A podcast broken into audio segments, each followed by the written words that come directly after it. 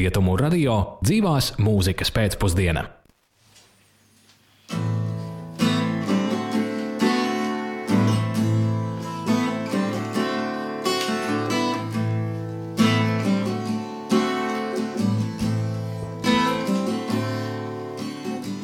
Tavi atvedu vārdi, jau uz perona mirst lietus, pārpilnas acis, dubļos iemīta sirds, tā trīc kokos pēdējās lapas, miglā saskābis rīts un kā upāce ankla. Dvēsele trīc, tā ir līdz vasara aiziet, bet es ceļā stāvu vēl, tās putekļiem klāts. Vasara aiziet, bet es ceļā stāvu vēl.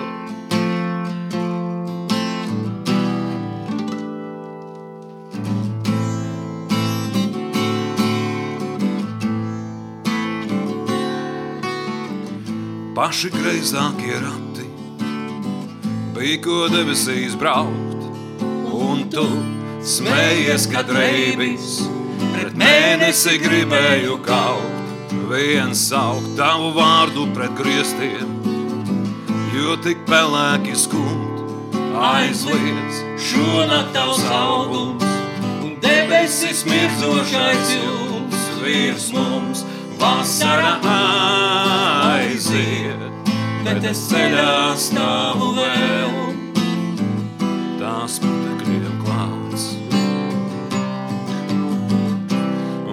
Vasara aiziet, bet es ceļā stāvu vēl. Tās putekļiem klāts.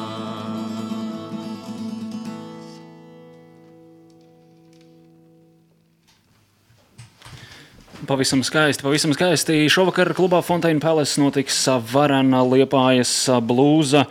Eksplozija uz skatuves kāps divas blūza apvienības, Alice P. un The Cucumbers. Un neilgi pirms koncerta pie mums ieradušies šo apvienību dalībnieki - Ainars Pupols, Viktors Valukonis un tikko, tikko studijā ieradies arī Gundars Rūlis. Sveiki, kungi! Labdien, labdien! Šodien jūs, jūs abas apvienības uzstāsieties kopā klubā Fontaine Palace. Kas jūsu apvienībām ir kopīgs? Blues un roks. Tikai un vienīgi blues un roks. Es teiktu, es teiktu ka nu, izteikts rhythm un blues saknes. Jā. Vai jūs bieži koncertējat kopā, vai tomēr jums katrai apvienībai ir atsevišķi ceļi? Nekād. Pirmā reize. Šī būs pirmā reize, tā kā klausītājiem būs kaut kas pilnīgi jauns un nebijis. Lai gan, kad es biju tāds jaunāks puisis, es, es gribēju Gunāru vienreiz džemsēšanu, viņš bija ieradies Liepājā, teātrī spēlēja, domāju, kaut kad uzspēlēja džemsēšanu, bet kaut kas nojuka un nesanāca. Sapratu, ka laikam nebūs īsti pareizi tur iet un runāties, bet, nu, redz, tagad, tagad varbūt šodien būs kā džemsēšana iespējams. Nu, tu redzēsi. Redzēsim, jā. Jā, to mēs visi šovakar klubā Fontaine Palace redzēsim. Alis pēradās Zviedrijā, bet The Cucumber stāsts ir nu, krietni citādāks. Izstāstiet īsumā, vai arī gari par katru no šīs apvienības vēstures gājumu. Sāksim ar tevi. Jā. Uh, nu es, uh, Alīs P. sākās, ka, ka viena New Wave grupa 80. gadā Stokholmā.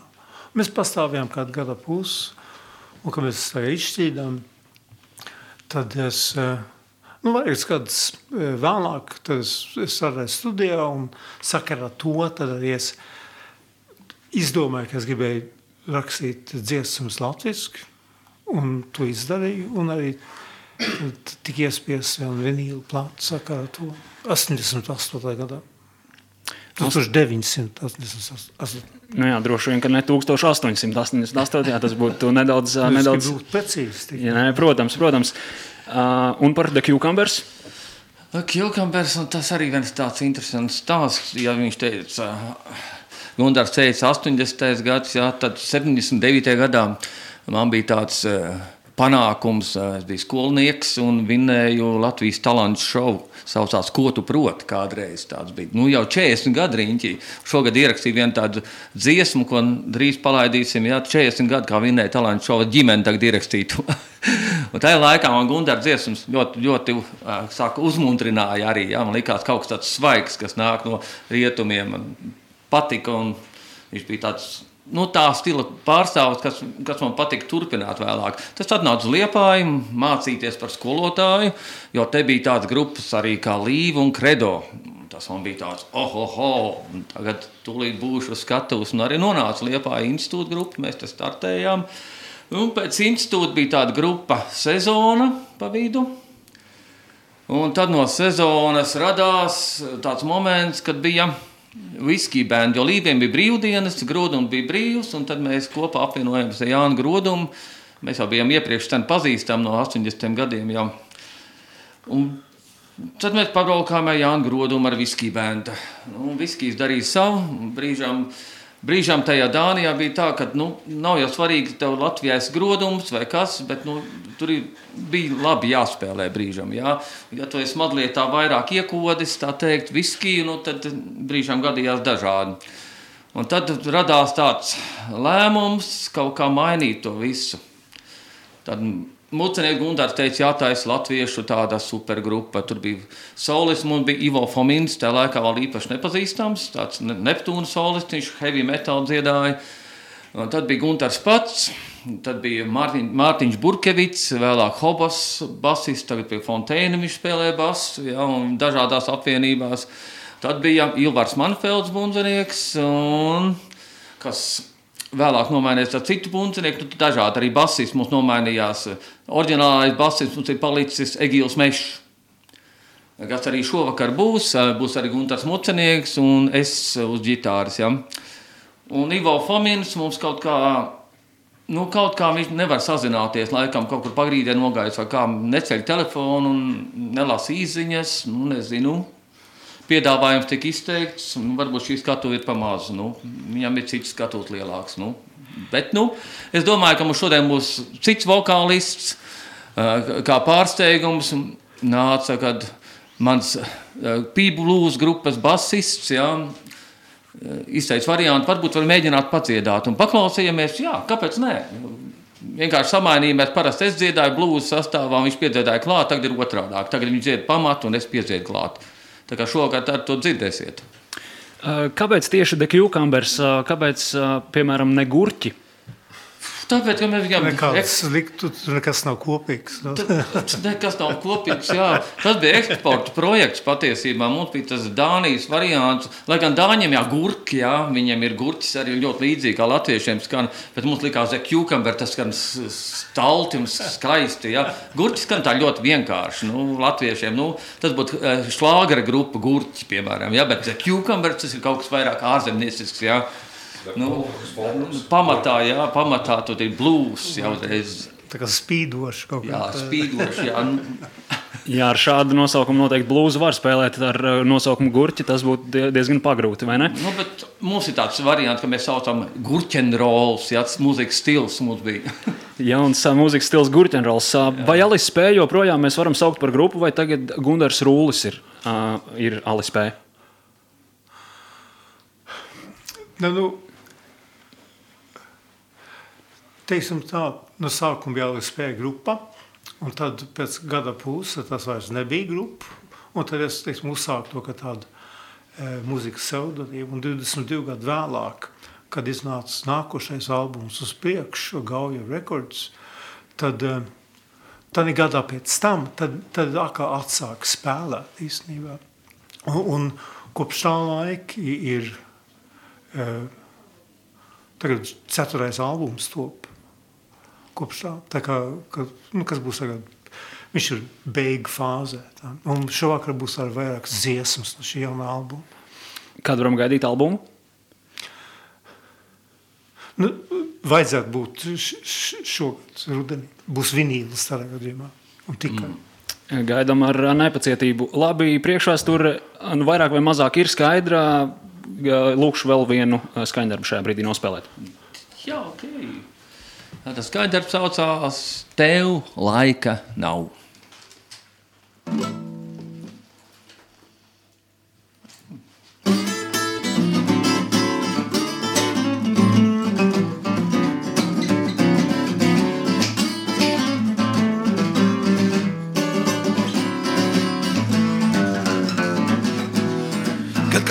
Tevi satiku es, es sapratu, nav citas meitenes. Tev laika nav, tev laika nav, tev laika nav, priekš manis mīļotā. Bet visu rītu tikai saule spīd. Kaut gribas man pie tevis būt tik brīdi. Tev laika nav, tev laika nav. Tev laika nav, priekš manis mīļotā. Tev laika nav, Tev laika nav, tev laika nav, tev laika nav, priekš manis mīļotā. man garšo viskijs, tev garšo vīns. Un tā sejā tik sainīgs mīts. Tev laika nav, tev laika nav, tev laika nav, priekš manis mīļotā. Tev laika nav, tev laika nav,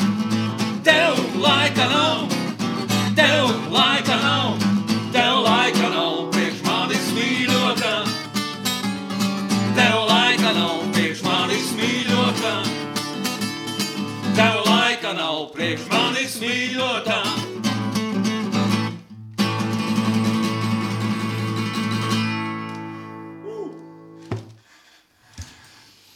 Uzreiz iztēlojos, kā klubā, kā klubā vai bārā Būs jādzied līdzi. būtu jādzied līdzi tieši tā. Blues tomēr tika radīts Amerikas Savienotajās valstīs kā sāpju un melanholijas mūzika. Vai sāpes būs dzirdams arī šovakar koncertā? Protams, kāds blūziņš būs, kā tā bez tā. Nu, bija man tāds, kādreiz tāds sapnis radīt latviešu blūza albumu, un 2007. gadā tas tika darīts, kur ir teksti un muzika mani, un tas ir tā kā tāds viens no retajiem latviešu blūza albumiem. Daudz man pēc tam to pārmet, kāpēc latviešu, un kāpēc, ā, kāpēc latviešu, kāpēc hip-hops arī Amerikā radies, jau nu, ir latviešu, ja regējs vai country mūzika arī dzied latviešu, un kāpēc ne blūza? Un cilvēkam taču vajag to sāpju, ja vienam otram. Nu, ne tikai sāpju, ja, ja paklausāmies tur arī jautras krodziņa dziesmas, ja, Kā šī, piemēram. Nu, kāpēc nē? Jā, tur ir arī daudz jautrības un daudz filozofijas blūzā. Tur nav tikai sāpes un kā to daudz uztver. Kā, kā Viktors Sieva teica, es nezināju, ka tāds var būt blūzs. Ja? Bet būs varbūt visāds un dažāds. Jā. Par ko jums sāp sirds? Sāp visvairāk man sirds par to, ka nu, letiņi brauc prom no savas valsts un neatgriežas. Es arī kādreiz aizbraucu uz labu laiku, nu, padzīvoju tur, bet es atgriezos. Es zinu, ka šeit ir mana sakne, šeit ir mana tēvzeme.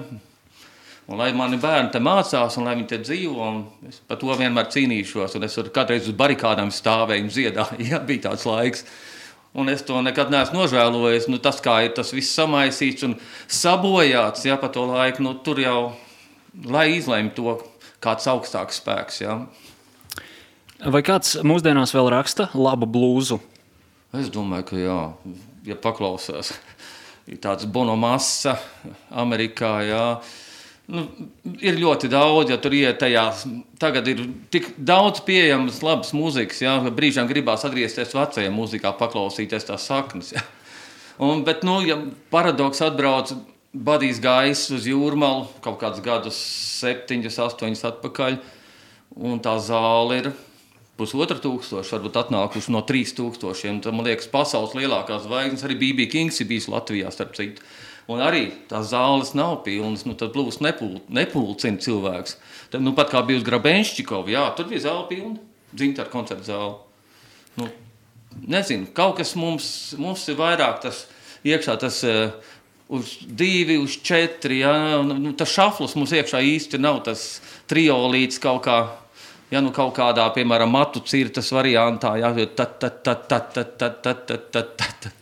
tāds, nu, arī staburādze, ja, tā kā Mitrohins brīžām spēlē šīs latviešu dziesmas, mēģina uztaisīt pa blūzu, man liekas, nu, tā nevajadzētu. Lai tās latviešu dziesmas paliek latviešu dziesmas, un tad, ja raksta jaunas blūzas, tad rakstiet jaunas blūzas, un tie būs ar blūzi saknēm.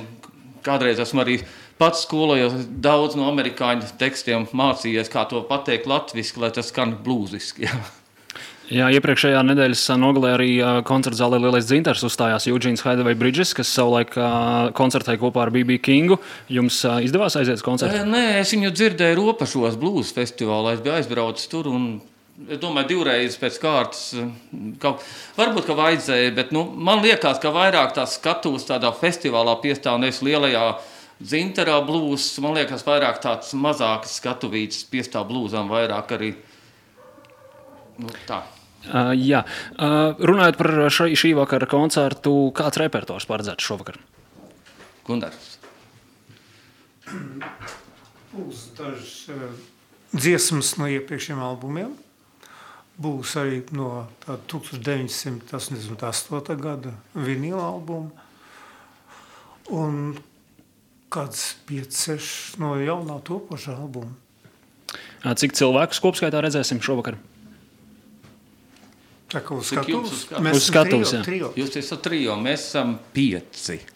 Tad, Bet rīt spēlē, spēlē, spēlē uh, Salaspilī, tā kartupeļu palmas festivālā, un tur mums būs trīs pūtē arī no Oldi Longklāt, dažās dziesmās. Ja. jā, tad tad, šovakar uh, klubā Fonteina Palace uh, sākums, uh, nu, koncerta sākums uh, tā vien izskatās, ka sāksies uh, 11. Dūris vērsies vaļā uh, 10. vakarā. Uh, Šovakar dzirdēsim uh, Liepājas blūza eksploziju, bet pirms mēs atvadāmies, gribam dzirdēt uh, vēl vienu skaņdarbu. Jā, un ja sakat par mūsu repertuāru, tad mēs esam mēģinājuši paņemt esenci no 94. gada dziesmām. Un kā teica Gunārs Mucinieks, skan jau ļoti svaigi. Nekas nav novecojis. Un Tad mums radās ideja, ka vajag to visu kaut kad apkopot albumā. Jo ir tikai trīs dziesmas ierakstītas, ja? kas jums arī rādio ir iedotas ja? studijā. Ir tādi nu, koncerta albumi, labi. Bet, ja mēs sākam ar gaismas blūzu, tad mēs arī beigsim ar gaismas blūzu.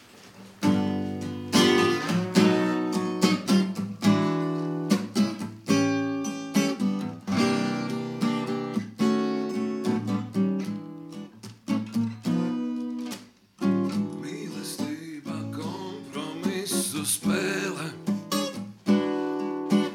Piedod, samierinies, viss ir tā. Nav nevienam nokautusi mēlē. Mm. Nevietā, kas bija teicis jā. Neiet ceri baltu zvaigzni tālēm. Nedomā, kā tev jau pieder viss.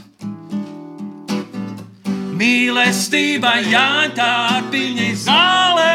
un Divu jātārpiņu kompromiss. Tavs gaismas blūzs tas gaismas blūzs. Es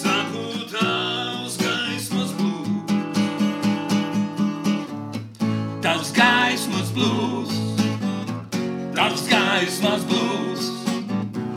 Es saku, tavs gaismas būs. Ko tu raudi, ko tu lūpā man ko? Mīlestība neko nepiedod.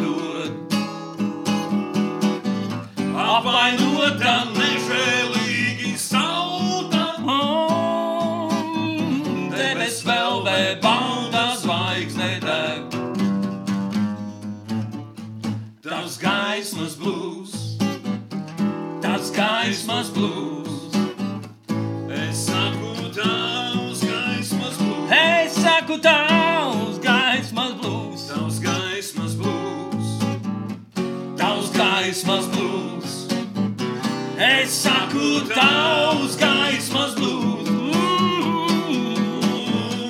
tavs gaismas blūzs, tavs gaismas blūzs. Es saku, tavs gaismas blūzs,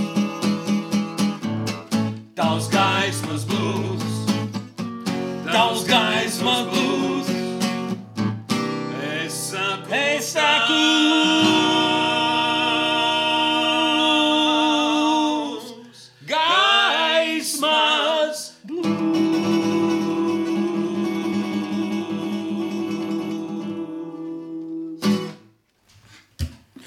Ainors Pupols un Viktors Valkons, gluži kā BB Kings un Eugēns Haidevei Bridges šajā brīdī Rietumu radio studijā. Paldies jums, vīri, visiem trim, ka atnācāt un padalījāties ar šīs, šī vakara aktualitātēm. Tiksimies vakarā, jā. Tiekamies vakarā jau sākot no pulksten desmitiem klubā Fontaine Palace. Liels jums paldies, vīri! Visu labu! Rietumu radio dzīvās mūzikas pēcpusdiena.